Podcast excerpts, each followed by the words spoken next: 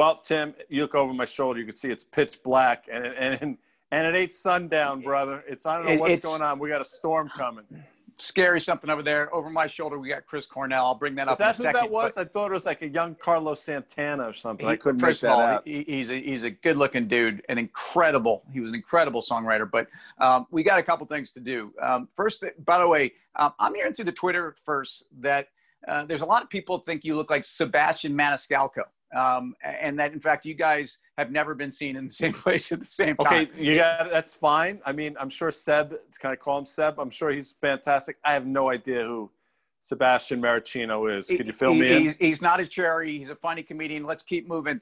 Um, three things to do today. First of all, I want to talk Britney. Uh, she lost a court case. I mean, we've got to free Britney. Uh, how is it that this Wait grown woman? What what, it, what it, happened to her? Was she's a court about what? She's trying she's trying to get control of her estate. Her dad is still her guardian. I mean, I, I realize Britney's had some issues, but I mean, we got to free Britney. Come on, free Britney, hundred percent. We'll get that trending. By the way, and I know you know this, when she went through that dark period, you know, you have to. Everybody talks about buying the dips and selling the rips, which oh, I, yeah. I can't stand that phrase. But I will tell you that uh, you know, she troughed, and there were a lot of people just, you know, trying to short that and just laying into that short there were a lot of there were a lot of willing buyers down at that at that trough. It's got to be what eight or nine years ago. So that was a good I, trade. but maybe we're selling Britney on the estate problems now. I don't know. Well, I, I don't know. I mean, I, I think uh, there, there's there are other folks we could probably that would be a great segment. Um, public celebrities to buy at at the bottom, as we all know in the stock market, you make the most money when things go from just really terrible to bad.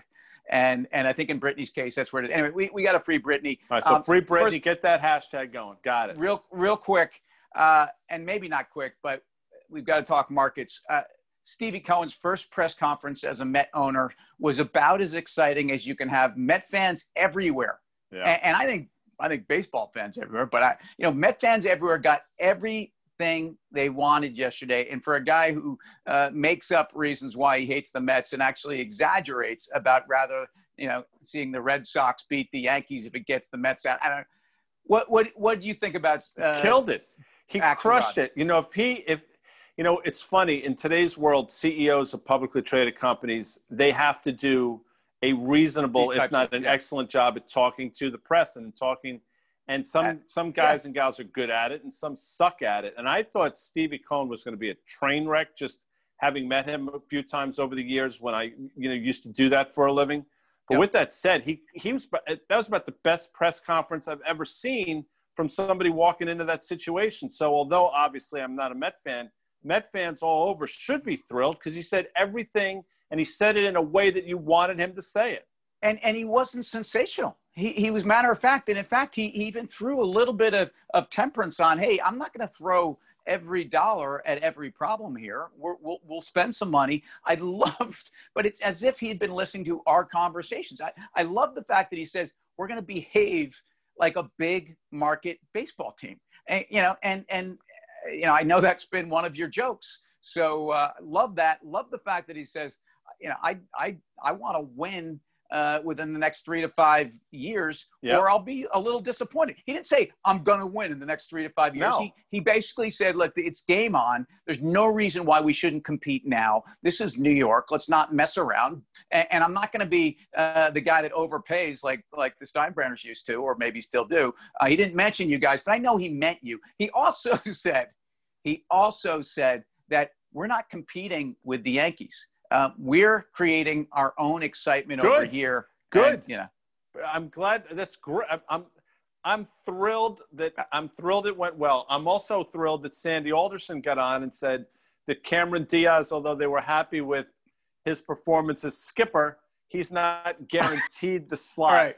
uh, so vis-a-vis whoever they bring in as a I GM. love I love what you did because you just tied a beautiful thread into our next topic. It's not Cameron Diaz, all right? Um, it's Edwin Diaz, who's our closer. But Cameron Crowe wrote a movie called Singles uh, back in the early 90s. And it was 92, an iconic movie. I believe. 92. 92. And, and, and I bring that up because today or last evening, but their day started ahead of ours, marked the beginning of Singles Day sure 2020 in, in, in China and really for Alibaba. Um, and it is the largest e-commerce event by far in the world. So $78 billion in sales uh, in on Singles Day versus I think somewhere around nine uh, on on Prime. But uh, it's all happening at a time when the Chinese internet companies are under attack, and these national champion stories like Alibaba and Tencent look like they're Russian oil companies at the peak of you know Putin's uh, aggressive dismantling of the national champion. So so I, I, think there's a huge opportunity here for investors because I, I actually believe what's going on in China is not a lot different.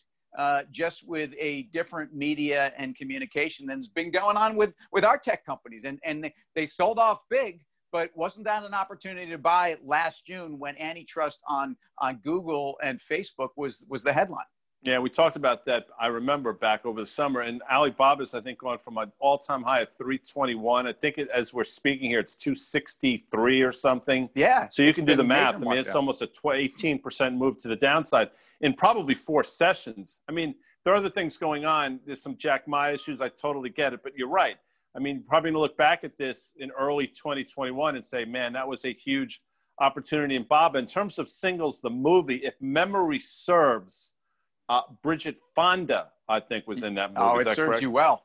Serves you well. Um, and, and uh, who's Kevin Bacon's wife? She was Kyra Sedgwick. Uh, Kyra, Kyra Sedgwick, Sedgwick, right? Sedgwick. She's in yes. that as well. Yeah. Um, that's the, a great the, poll. That's a tremendous poll. I, no, you should take take your take a lead on that one. Take a lead. No, um, it's just I will tell no, you that. So Bridget Fonda was in Godfather Three, which was a miserable movie. She had a bit part as a reporter trying to uh, curry favor with uh, Sonny's son. Uh, what what's the what's the actor that was in the Ocean's movies? I can't think of his name.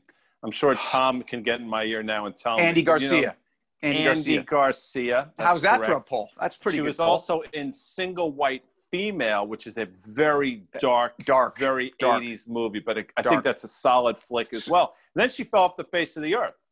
Well, Bridget Fonda is. I mean, think about those acting bloodlines. She's she was she was great in the movie. She was kind of an up and comer at the time, and I think what you're saying is she never really uh, got to the heights that we expected her to. She may still, um, but that that movie was fantastic, and anyone that knows rock and roll knows that that may be the best soundtrack of all times, especially Singles. when you consider what came out in that soundtrack concurrent to what was going on in Seattle uh, and the fact that you had Pearl Jam and a Chris Cornell making cameos in that movie is is really, I think, part of why that that not only holds up today. I mean, that the soundtrack had had Pearl Jam, had Soundgarden, had the Screaming Trees, who I know you're a big fan of. Love the tree. Uh, I think a, a, little Mother Love Bone. I don't know yeah. what they named their group after.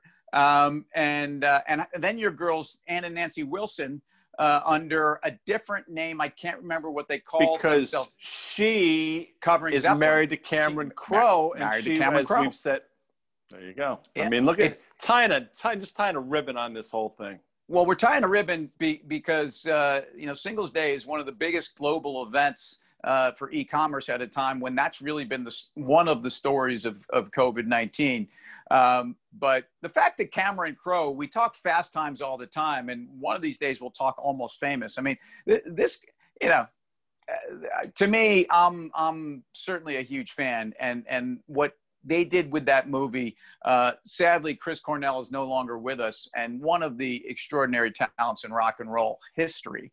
Um, and uh, we got to get uh, listen.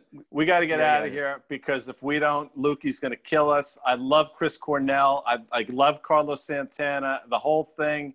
We can talk again tomorrow. Guy, I've got a dyslexic heart for you, and for Paul Westerberg and singles. I'll see you tomorrow.